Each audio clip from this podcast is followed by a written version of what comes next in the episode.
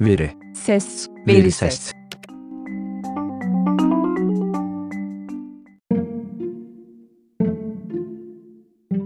Pozitivizm, olguculuk, iki felsefi düşünceye verilen adır. Her iki düşüncenin de teoloji ve metafizik içermeyen, sadece fiziksel veya maddi dünyanın gerçeklerine dayanan bilim anlayışı vardır. Daha eski olan pozitivizm, Auguste Comte'in 19. yüzyılda ortaya attığı düşüncedir. Daha yeni olan mantıksal pozitivizm 1920'de Viyana çevresi tarafından kurulmuştur. Yapısal antropolojist Edmund Leac 1966 Heinrich Myers derslerinde pozitivizmi şu şekilde tanımlamıştır. Pozitivizm, ciddi bilimsel sorgunun, bir dış kaynaktan gelen nihai sebepleri aramayan ama direkt gözleme açık olan gerçekler arasındaki ilişkilerle sınırlı olmasını söyleyen görüştür. Pozitivizm aynı zamanda hukuki pozitivizm adı verilen hukuk görüşünün de ismidir. Doğa yasalarına ters olarak hukuki sistemlerin evrimsel yollarla bağımsız olarak tanımlanabileceğini öne sürer. Hukuki pozitivizm,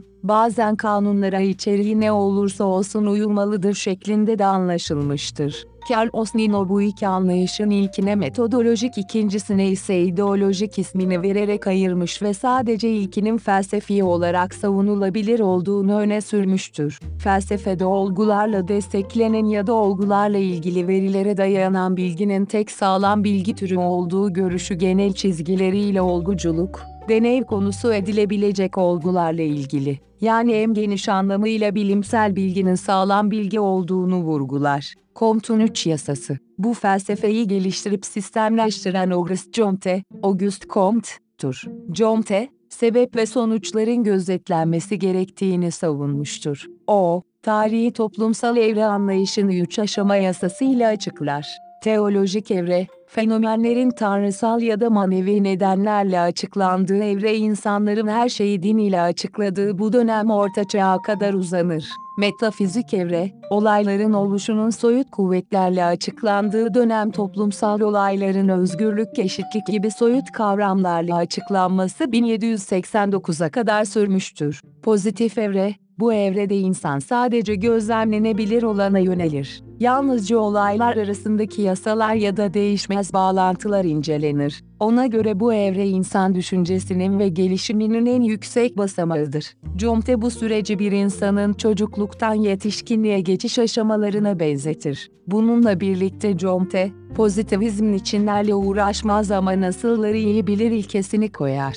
Tarihçe, pozitivizm terimini ilk kullanan Sayın Simon, Sen Simon, dur, Auguste Comte, Comte, tarafından sistemleştirilmiştir. Olguculuk tarihsel olarak, Avrupa'da aydınlanmanın ve yeni çağ bilimlerindeki önemli gelişmelerin bir sonucudur. Comte'in asıl amacı, toplum olaylarını bilimsel yönetmelerle inceleyerek topluma yeni bir şekil, yeni bir yön vermektir. Bunun için sosyolojiyi bilim olarak kurmuştur. Sosyolojiye fizik ve matematiğin yöntemlerini uygulamaya çalışmıştır. Bu bakımdan pozitivizm, deneyci felsefenin bir türüdür. Comte, fiziğin yöntemiyle olgular dünyasını doğru olarak bilmenin mümkün olduğuna inanır olguların bilgisi olayların özünü ve gerçek nedenini vermez ama olayları idare eden kanunları verir. Bu kanunlarla, gelecek hakkında öngörüde bulunulur. Olguculuğun çağımızdaki gelişimi yeni olguculuk genel adını taşır. Yeni olguculuk, mantıksal atomculuk, genel semantik, mantıksal pozitivizm akımlarında belirir. Bu akımlar genel olarak felsefe sorunlarını dil sorunlarına indirgerler.